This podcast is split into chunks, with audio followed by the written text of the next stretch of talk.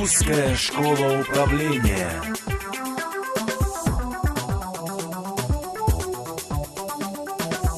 Цель этого этапа заключения соглашения – зафиксировать достигнутые договоренности документально.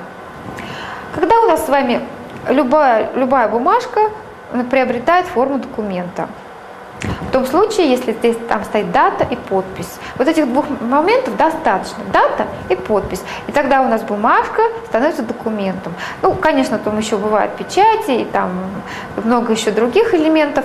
Но вот двух достаточно. Если есть две, две подписи с двух сторон и дата, то это уже документ.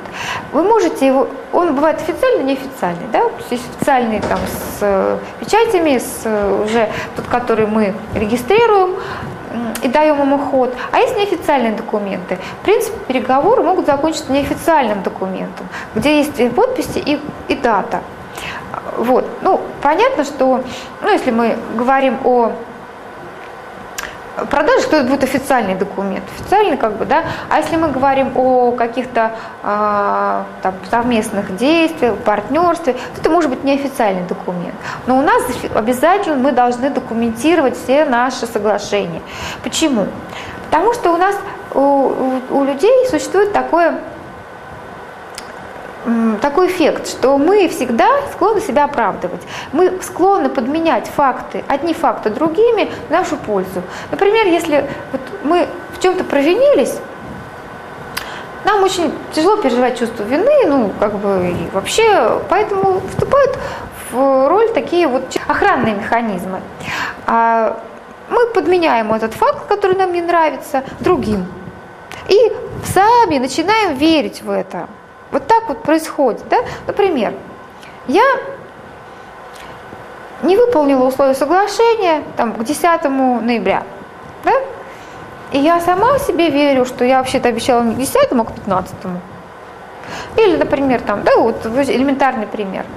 А, я опаздываю на 2 часа куда-то, да? Мне очень хочется поверить в то, что я договаривалась не на 10, а на 12. Да? И я в итоге я могу себя, себя убедить, что вообще-то я на 12 договаривалась. И никто меня не убедит в том, что вообще встреча была назначена на 10. А вот если мы это официально, ну, если это где-то записано, вот это уже факт, против него не попрешь. Вот, поэтому здесь вопрос именно такой, что все, что мы документально оформили, это является как бы э, нашим аргументом все, что у нас было сказано на словах, слова, ну, как бы получается, мое мнение против мнения там, собеседника. А ведь каждый в своем мнении убежден, да, и самое главное, что он будет искренне убежден в том, что он, его точка зрения правильная, потому что, ну, есть такой механизм, да, мы подменяем факты, и мы свято в это верим, что так оно и было на самом деле. Именно поэтому э, в бизнесе принято все фиксировать документально. Причем чем детальнее, тем лучше. Опишите все достигнутые договоренности. И тут у нас с вами выступает э, как раз те самые обязательства, которые мы продумывали на этапе подготовки. Вот мы берем ровно столько, сколько мы готовы взять, ни больше, ни меньше.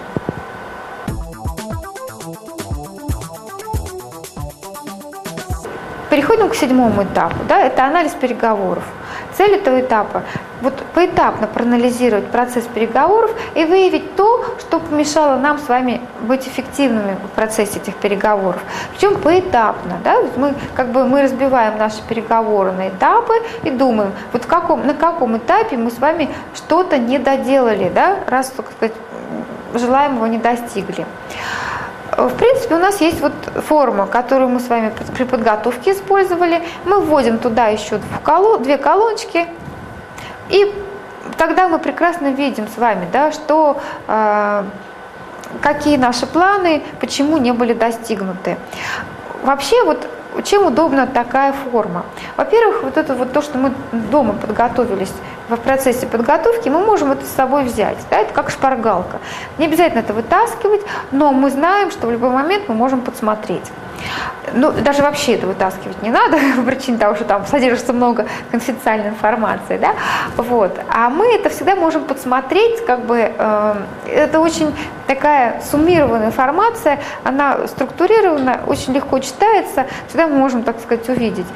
Вот, поэтому Э, очень удобная в употреблении форма, она, она не громоздкая, она очень простая, но если мы будем вот таким образом как бы э, анализировать наши переговоры, ну и поэтапно, то есть это вот это плюс поэтапный еще анализ. Вот, вот такая форма, плюс еще поэтапный анализ. Тогда мы действительно можем проанализировать эти переговоры наши с двух сторон и действительно реально для себя увидеть, вот, что является для нас с вами ну, зоной роста, да, что мы можем в следующий раз, какие ошибки мы с вами можем не повторять, в чем мы можем быть более эффективными.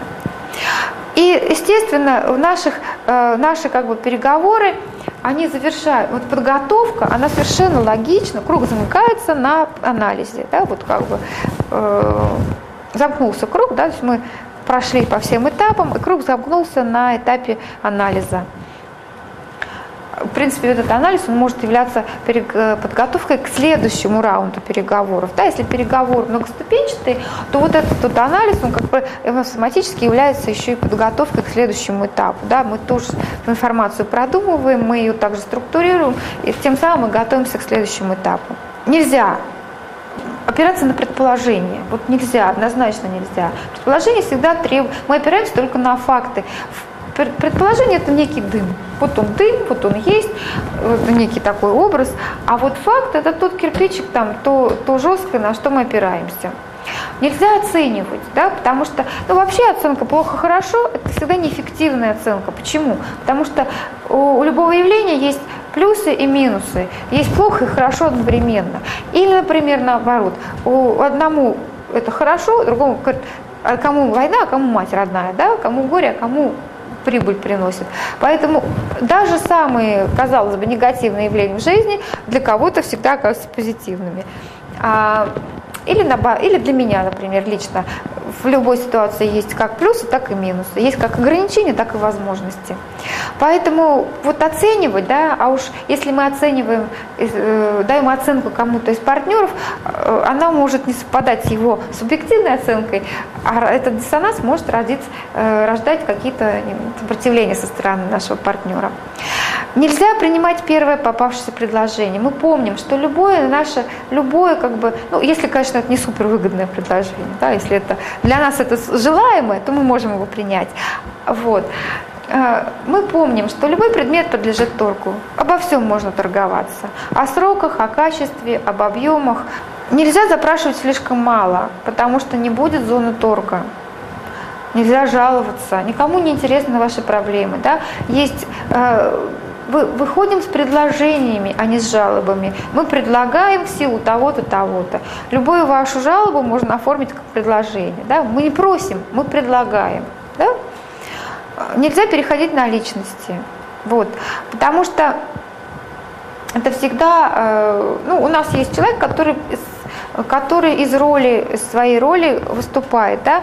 Я могу быть, я могу, например, понимать, что компания э, может ну, что товар стоит дорого, но у меня есть условия ограничивающие, да, у меня есть бюджет, в рамках которого я должна действовать. И я должна купить там, по, оптимально по цене качества, да, вот. Нельзя делать односторонние уступки. Никогда вам просто так никто на уступки не пойдет. Да? Если мы не требуем взамен уступку, вот мы уступили, мы должны потребовать взамен. Если нам не делают эту уступку, то лучше тогда вообще переговоры, там тайм-аут взять, прекратить, подготовиться получше. Вот. Потому что если мы делаем, мы все время идем навстречу, а нам не идут навстречу, то мы сдаем свои позиции, мы их ослабляем. Нельзя давать оппоненту ощущение, что он проиграл. Да? Вот. Нельзя использовать нашу начальную цену. Да, как бы, ну, начальная цена это вот ну, то есть мы должны двигаться от нее, мы должны назвать большую начальную цену и каким-то образом двигаться. Вот.